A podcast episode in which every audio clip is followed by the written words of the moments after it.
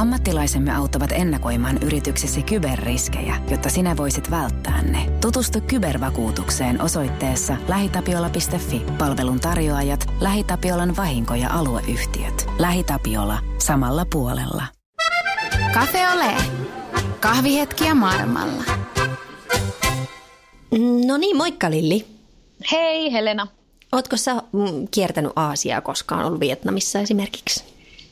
Ähm, Aasiaa mä oon kiertänyt, mutta Vietnamissa mä en ole koskaan ollut, mutta aika lähimaastoissa. Mm. Mites sä? Mä oon käynyt ollut? Joo, mä oon käynyt siellä mm. vähän reissannut jonkun verran ja se on kyllä upea ja, ja kaunis maa, jossa on aivan jumalaisen hyvää ruokaa.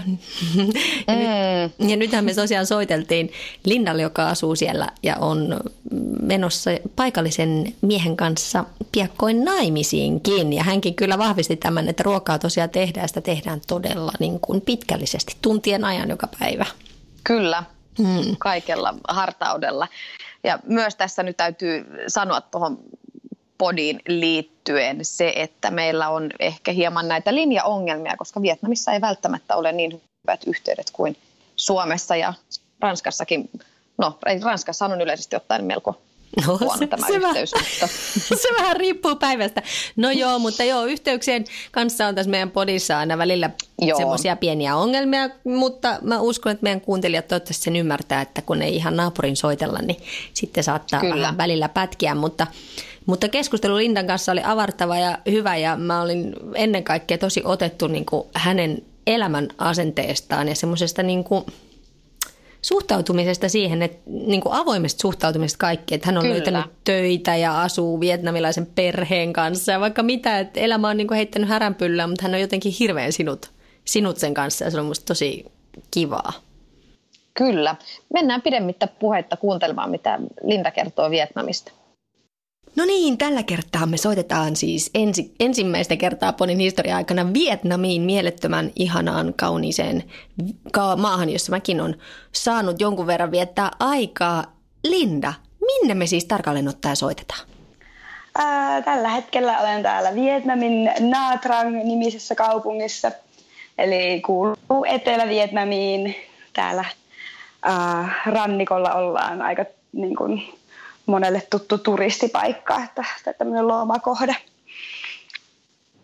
Mikä on Linda vienyt sut sinne Vietnamiin hyvin kauas pois Suomesta? Joo, mä olin 2015 olin äh, pitkällä reppureissulla ja se vei mut Kiinaan, äh, Kiinaan ja sitten Kiinassa sain pienen työpätkän ja sitten kun ne työt oli ohi, niin oli semmoinen fiilis, että nyt vaan nopeasti pois Kiinasta, että reissun pitää jatkua ja Vietnam sattui olemaan siinä lähellä. Niin tulin tänne ja sitten äh, tulin Naatrangiin, missä halusin mennä sukeltamaan ja sitten äh, ihastuin sukellusoppaaseen, paikalliseen sukellusoppaaseen ja sitten päätin jäädä tänne. Ensin, äh, ensin mä tein tota sukelluskouluttajan niin tämmöisen harjoittelupaikan sain, missä opiskelin sitten sukelluskouluttajaksi ja nykyään sitten opetan biologiaa paikallisessa koulussa. Tosi kiinnostavaa. Ja mikä siis sun, mistä päin Suomeen sä oot kotoisin? Olitko sä opiskelija, kun sä lähdit reissun päälle vai mi- mikä sut niin kuin lähti alun perin sai liikkeelle?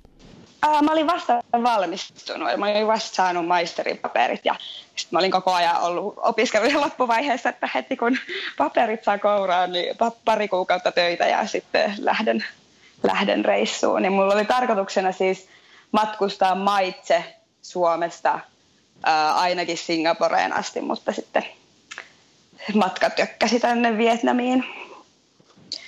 Kenen kanssa sä, tota, Linda, lähit sitten Suomesta reissuun? Olit sä ihan yksin siis reissun päällä? Joo, ihan itekseni, itekseni lähdin. Mitä ihmettä? Kerro vähän, mistä lähtee idea liikenteeseen lähtee yksin reissuun? Sä oot nuori ja muuta, niin tuntuisi, että tarvitsisi ainakin viisi kaveria reput selkä, että sit vasta lähtisi, että oot rohkeasti lähtenyt. Ää, no en tiedä, ei, ei mulla ole mitään muuta ajatusta tullut edes mieleen, että mä oon aikaisemminkin reissannut ää, itekseni ja mä olin vaihossa yliopiston kautta Floridassa ja sitten sen jälkeen reissasin itekseen kolme kuukautta Väli-Amerikassa.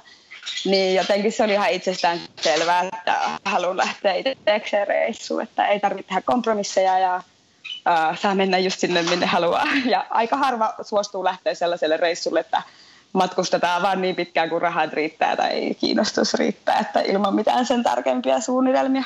Mm. Ja su, kun tota sun blogia vähän lu, lukee, niin ymmärtääkseni sä sitten matkan päällä löysit kuitenkin kaikenlaista seuraa, matkaseuraajaa, että et, et sä niinku itsekseen sitten siellä, siellä tien päällä kuitenkaan ole. Joo, joo, en todellakaan, että kyllä koko ajan niin reissas melkein jonkun kanssa. Niin, niin ehkä, ehkä se on vähän niin, että niin, yksin lähtee liikenteeseen, niin niin, silloin myös senkin takia mä tykkään matkustaa itsekseen, että silloin myös tutustuu helpommin muihin ihmisiin. Että mm. Nyt on tosi paljon läheisiä ystäviä ympäri maailmaa sen takia, että niiden kanssa on reissannut kuukausia. Mm. Mutta siis ty- matka on nyt tyssännyt Vietnamiin. Onko se nyt niin, että reissattu reissattu ja, ja sinne nyt niin on laskettu laukut niinkö?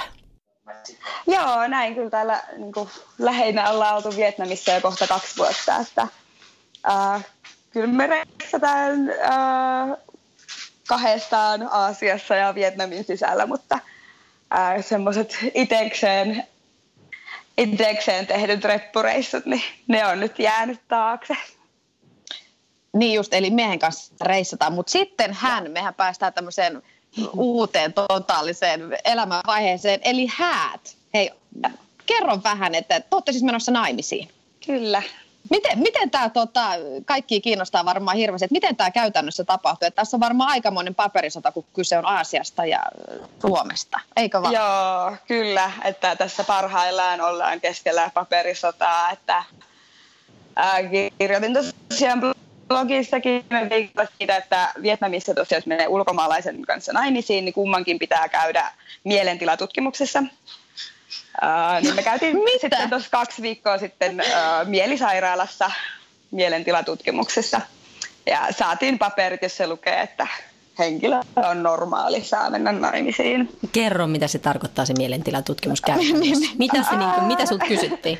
mitä, niin. No, eka meidän piti tehdä semmoinen uh, monikymmenkohtainen tämmöinen älykkyystesti, vähän samantyyppinen kuin Mensan testi, että on tämmöinen kuviopäättely tehtäviä. Ja sitten sen jälkeen oli lyhyt haastattelu lääkärin kanssa ja lääkäri kysyy, multa kysyttiin, että mitä eroa on sitruunalla ja appelsiinilla. Ja Nyyniltä kysyttiin, että mitä eroa on kissalla ja hiirellä. Ja sitten kysyttiin, että multa kysyttiin, että mikä on Vietnamin pääkaupunki ja Nyyniltä, että miss, äh, missä maan osassa Suomi sijaitsee. Ja sitten kummaltakin kysyttiin, että paljon 100 miinus 7 ja 93 miinus 7. Ja, ja, ja se oli sitten sillä selvä. Fik, olette niin sanotusti järjestäneet. Se oli siinä, ja kyllä, kyllä. Tämän perusteella sanottiin, että olemme, olemme niin. normaaleja. Saitte, niin, saitte normaalin paperit, mitä ikinä normaali se nyt tarkoittaa. Niin, miten, hei, tota, tota, Linda, miten, millainen sulla on niin perhe Suomessa? Ää, perhe on äiti ja isä asuu siellä ja kaksi siskoa. Tuleeko? Niin, onko, miten, miten he on otto? Mm. Niin. Kerro Valina. Ää, mun äiti ja mun siskot ja mun siskon poikaystävä oli itse täällä viime jouluna, niin kuin vuosi sitten jouluna vierailulla. Ja se oli tosi ihanaa, oli tosi kiva, että meidän perheet pääsi tapaamaan ja että tietenkin mun perhe pääsi tutustumaan Nyiniin ja isään pitäisi tulla käymään sitten tässä loppu, tämän, tämän vuoden puolella. Mutta tosiaan monet ihmettelevät, että perhe on hirveän kauhuissa, että asut siellä Vietnamissa ja niin kaukana kotoa, mutta ää, mä tosiaan niin paljon matkustellut ihan nuoresta asti ja tosiaan yksin reissannut, niin mä uskon, että he ovat kyllä osanneet jo niin kuin pelätä tai odottaa jotain tällaista. Toi kuulostaa... Että ei ole tullut niin kuin täysin yllätyksenä. Mm, kuulostaa tosi onnelliselta, olet löytänyt sen paikkasi sieltä. Minkälainen sun arkesi on nyt? Oletko löytänyt niin kuin töitä sieltä? Onko sua, te elätte ilmeisesti yhdessä vai onko isompaa perhettä vai miten se tapahtuu? Ää, no me asutaan äh, Nyynin perheen kanssa. Eli tää, meillä on tämmöinen pieni, olisikohan tämä nyt rivitalo varmaan Suomessa. Ja täällä asuu minä, Nyin, Nyynin äiti, Nyynin sisko ja veli, veljen tyttöystävä, sitten Nyynin kahdeksanvuotias poika ja Nyynin siskon yksivuotias lapsi. Eli aika iso jengi talossa. Ja mä, mä tota, opetan biologiaa paikallisessa koulussa. Et, äh, on, on biologi ammatiltani ja oli ihan mahtava sattuma, että satuin löytää täältä sitten tuommoisen työpaikan. Nyt niin kuin toista kevättä opetan siellä. Mm. Onko tämä ihan normaali, tai jos palataan hetkeksi vielä tähän niin kuin asumisjärjestelyyn, niin onko tämä ihan normaali asumisjärjestely Vietnamissa? Ja tarkoittaako tämä myös, että jäätte häidenkin jälkeen vielä tähän saman asumismuotoon, eli tämmöiseen niin kuin ekstra kimppakämppään? Joo, on tosi tyypillistä, että asutaan niin kuin koko perhe samassa talossa. Ja, mutta kyllä luultavasti sitten, kun ollaan naimisissa, niin sitten varmaan muutetaan omilleen. Mutta luultavasti Nyynin äiti silti muuttaa asumaan meidän kanssa mihin tahansa sitten muutetaankin. Että hänen aviomiehensä on kuollut ja Nyyni on perheen vanhin poika, niin hänen vastuullaan sitten pitää huolta äidistä. M- miten siihen on sopeutunut suomalaisena? Um, No on, välillä on kulttuuri, kulttuurien yhteen törmäyksiä, varsinkaan kun tässä perheessä ei puhu englantia muuta kuin Nyin ja Nyinin poika. Veli puhuu vähän sen, että me ei, niin kuin, en, ei kauheena pystytä kommunikoimaan. Mutta kyllä siihen on tottunut ajan kanssa. Että, mutta otettu tosi hyvin täällä vastaan. Ei ole ollut mitään, ää, mitään naputtamista hänen perheensä puolelta. Ja meillä on tosi kiva oma, oma iso huone, jossa on parveke ja vessa tuossa vieressä, kylpyhuoneen vieressä, niin sitten tuntuu vähän niin kuin oma yksiö tässä talossa. Mm. Mutta sitten sit kuitenkin tuosta blogissa kävi ilmi, että esimerkiksi sä omien töiden lisäksi autat kuitenkin Nynin siskon bisneksessä ja näinkö se menee sitten, että siellä vähän niin kuin tehdään kaikkea yhdessä? Joo, kyllä, ehdottomasti. Eli Vietnamissa perhekäsitys on paljon laajempi kuin Suomessa, että täällä perhe, niin kuin lähipiiriin, lähiperheeseen kuuluu niin kuin kaikkien sisarusten puolisot ja serkut ja kaikki mahdolliset. Ja sitten täällä kuuluu, kuuluu kulttuuriin, että kaikkia perheenjäseniä autetaan ää, niin kuin parhain, parhain kyetään. Niin kyllä kaikki auttaa lastenhoidossa ja kokkaamisessa ja tosiaan Nynin sisko justiin perusti oman nuudelibisneksen, eli myy semmoista kojusta nuudelikeittoa, niin nyt ollaan sitten autettu häntä siellä kojulla. Miten toi, kun sä sanoit, että sä myöskin opetat siellä koulussa, niin miten sut otettiin niin kuin sinne kouluun vastaan? Että oliko sun helppo saada se työ ja se paikka ja miten se, miten se järjestyi? Joo, se on itse asiassa tosi hauska sattuma, miten mä sain sen työpaikan. Eli mä opetin täällä ensin englantia. Ihan se, täällä on tosi paljon semmoisia kielikeskuksia, missä lapset opiskelee viikonloppuisia iltapäivisin englantia. Niin mä opetin ensin englantia tällaisessa kielikeskuksissa ja sitten äh, kaverin kautta pääsin vähän parempaan kielikeskukseen opettamaan ja sen kielikeskuksen yhteyksessä on myös tämmöinen ihan peruspäiväkoulu, yksityinen tosi, mutta äh, ihan normaali koulu. Ja sitten tämän päiväkoulun äh, vähän niin kuin rehtori, mutta hän on äh, Amerikasta kotoisin ja on niin kuin vastaa ulkomaalaisesta opettajasta. Hän halusi ottaa mut puhutteluun ja mä olin ihan, että voi ei, että että mut erotetaan, kun mä en ole natiivikielen puhuja. Mutta hän oli huomannut mun CVstä, että mulla on tausta biologiassa ja sitten kysyi, että heillä puuttuu puuttuu just biologiaopettaja, että voitko aloittaa ensi viikolla. Ihanaa. Niin, se, se oli tosi hyvä sattuma. Ja, Aika hyvin. Kyllä, otettu siellä tosi hyvin vastaan, että täällä Natrangissa on aika paljon ulkomaalaisia opettajia ja niihin ollaan kyllä totuttu. Su, sä oot jotenkin hirveän, kuulostaa siltä, että sä oot hirveän mielettömän avoimin mielin niin kuin hypännyt siihen niin kuin tyystin toisenlaiseen niin kuin kulttuuriin niin kuin Suomesta. Miten sä näetkö sä siis itsesi siellä sitten loppuelämäsi? Tuohon en kyllä osaa vastata, että meillä on tällä hetkellä ihan auki, että asutaanko me täällä vai Suomessa. Kyllä me haluttaisiin jossain vaiheessa ainakin kokeilla asumista myös Suomessa. Mä ainakin ajattelen, että se olisi parisuhteillekin reilumpaa, että kumpikin asuisi ainakin vähän aikaa toisen kotimaassa. Että saattaa olla, että jossain vaiheessa joku Suomessa, mutta kyllä varmaan Vietnamiin sitten palataan. Hmm. Onko sun tuleva miehesi koskaan käynyt Suomessa? Tai? Ää, ei oo. Meillä oli tarkoitus mennä jouluksi Suomeen. Meillä oli kaikki mökit varattuna ja kaikki ohjelma suunniteltuna, että viettäisi joulu Suomessa mun perheen kanssa, mutta nyt ei saanut sitten turistiviisumia Suomeen. Okei, onko se, se on niin vaikeaa siis? Se on tosi vaikeaa ja me valitettiin siitä päätöksestä, mutta myös se valitus sitten hylättiin. Syynä oli se, että he uskoo, että me valehellaan siitä matkan syystä. Eli he uskoo, että me oltaisiin tultu Suomeen ja sitten öö, nyt olisi niin jäänyt sinne, että me oltaisiin jääty, jääty Suomeen.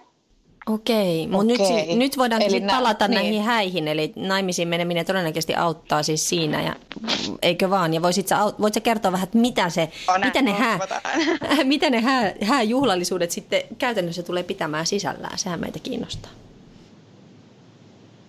Uh, no vietnamilaiset häät on mun mielestä aika erikoiset, että ne on niin kuuluu semmoinen aamujuhla, mikä on vähän perinteisempi, eli aamulla mennään miehen kotiin, jossa sitten rukoillaan buddhaa ja ähm, vanhemmat antaa tälle parille sitten lahjaksi kultasormuksia ja sitten syöä ja juodaan olutta. Ja nämä loppuu joskus 11 aamulla, sitten mennään lepäämään ja sitten illalla noin kuudesta kahdeksaan sitten se niinku iltajuhla. Ja se on tosiaan vain kaksi tuntia noin. Ja siellä on tosi lyhyt seremonia lavalla, missä vanhemmat vaan toivottaa kaikki tervetulleeksi. Ja sitten hirveällä vauhilla syyää ja juodaan ja lauletaan karaokea. Siellä niin kuin, saa karaokea. Että se on aika eri, erikoinen systeemi ja mä toivon, että meille, meidän häät aivan niin kuin perinteiset vietnamilaiset häät, että, että ainakin saataisiin vähän pidempi aika ja myös jotain sitten suomalaisia perinteitä. Esim. mä haluan ehdottomasti hääkakun, mitä ei Vietnamissa siis ole. Tai siellä on, siellä lavalla on ö, valtava hääkakku. Ja sitten siihen peri- seremonian kuuluu, että hääpari leikkaa sen kakun miekalla, mutta sitä kakkua ei koskaan tarjoilla kenellekään. Sitten mä en tiedä, onko se joku, syökö se henkilökunta sitten sen vai mitä. Mutta meidän häissä tulee olemaan kyllä hääkakkua ja sitä saa syödäkin. Joo, kyllä. Sitä ei leikata myöskään miekalla, vaan ihan normaalilla kakkulapiolla. Miten, miten tota, Linda, noi sun Suomen sukulaiset, on, onko se niinku pääsemässä näihin häihin myös paikalle? Ää, no näin toivotaan, että meidän hääthän tulee olemaan vasta noin vuoden päästä just sen takia, että halutaan, että mahdollisimman moni, moni myös äh, ulkomaisista vieraista pääsisi tulemaan. Eli nyt tarkoitus on, että vuotta aikaisemmin lähetetään sitten kutsut Mites toi elintaso, mä mietin tässä nyt just, kun teillä on häät, jotka on tietysti aika kalliit hommat ja sitten Suomessa reissaaminen ja te kuitenkin elätte Vietnamissa, tiedetään, että varmasti palkkataso ei ole Suomen, Suomen niin kuin, tasolla.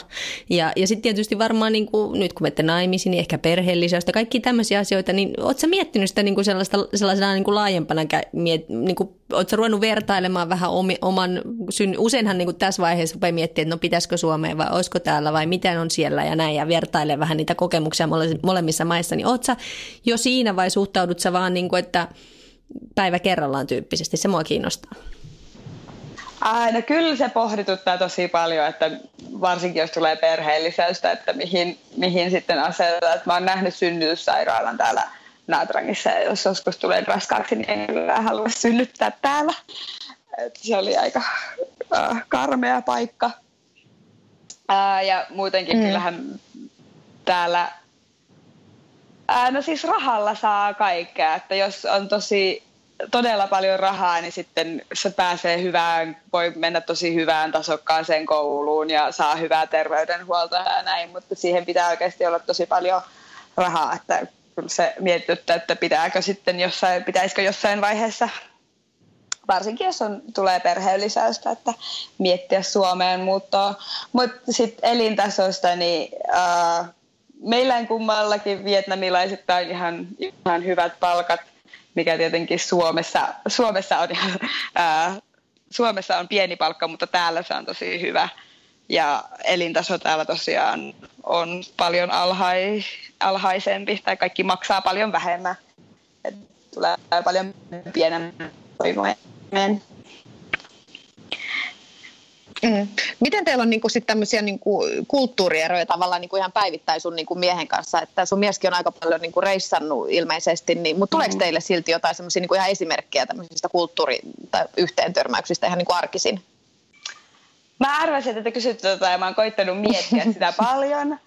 Uh, mutta nyt on tosiaan, se on tehnyt kymmenen vuotta töitä uh, ulkomaalaisten kanssa ja sillä on niin kuin paljon ulkomaalaisia ystäviä, on tosiaan matkustellut jonkun verran, niin uh, meillä ei kyllä kauheasti tuu kulttuuri tai semmoisia kulttuurien yhteen törmäyksiä meidän kahden välillä, mutta sitten enemmän niin kuin perheen kanssa, muun perheen kanssa, että koska he ovat niin kuin enemmän vietnamilaisia.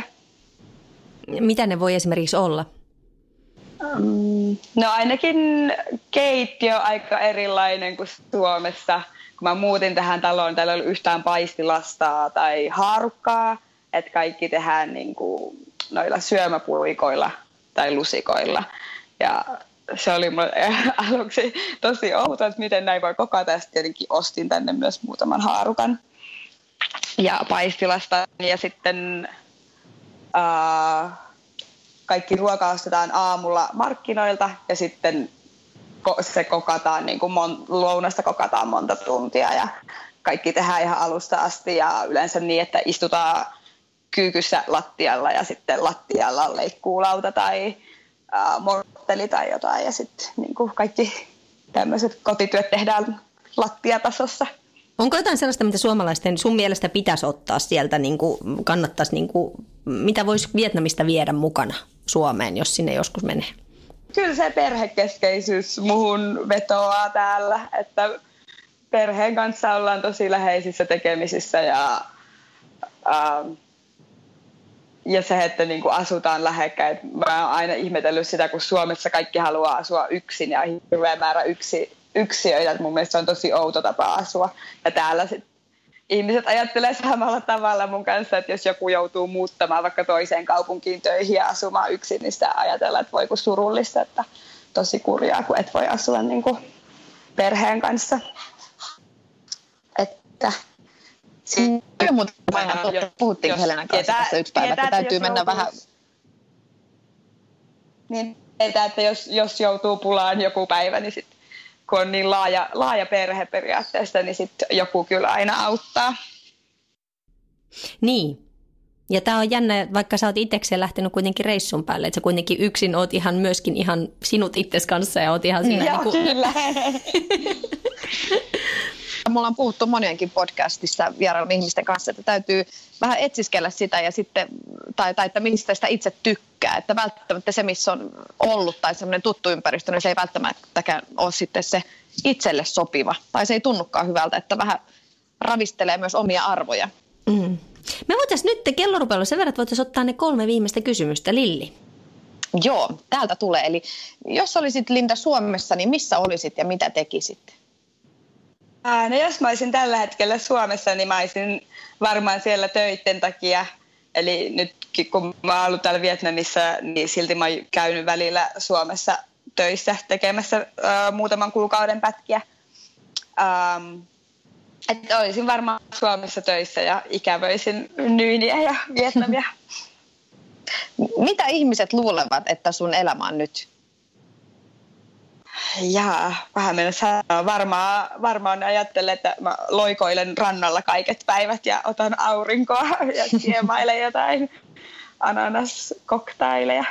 Mutta se ei kyllä pidä paikkaansa. Täällä on ollut tosi kylmä joulu. Ei kyllä paljon rannalla päästä. Ja viimeinen kysymys. Oletko onnellinen? Olen tosi onnellinen. On ihanaa olla nyt taas täällä Vietnamissa oltiin tosiaan kuusi kuukautta elettiin, lähes kuusi kuukautta oltiin etäsuhteessa ja nyt on tosi ihana, kun voi taas elää yhdessä ja saman katon alla. Niin, eli sä olit Suomessa niin monta kuukautta siinä välissä, niinkö? Mm. Joo, kyllä, kyllä mä kävin välissä äh, Vietnamissa, mutta yhteensä ku, kuuden kuukauden työpätkä oli Suomessa. No niin, ihanaa ja oikein paljon onnea tulevaisuuteen ja tuleviin haasteisiin. Yes, kiitos paljon. kiitos, moi Kiitos moi. Linta haastattelusta. Ja kiitos, Moikka. oli kiva jutella. Moi moi. Vaihde Suomen suosituimpaan autovakuutukseen osoitteessa lähitapiola.fi. Voit voittaa samalla vuoden bensat. Palvelun tarjoajat, LähiTapiolan vahinko ja alueyhtiöt. LähiTapiola. Samalla puolella.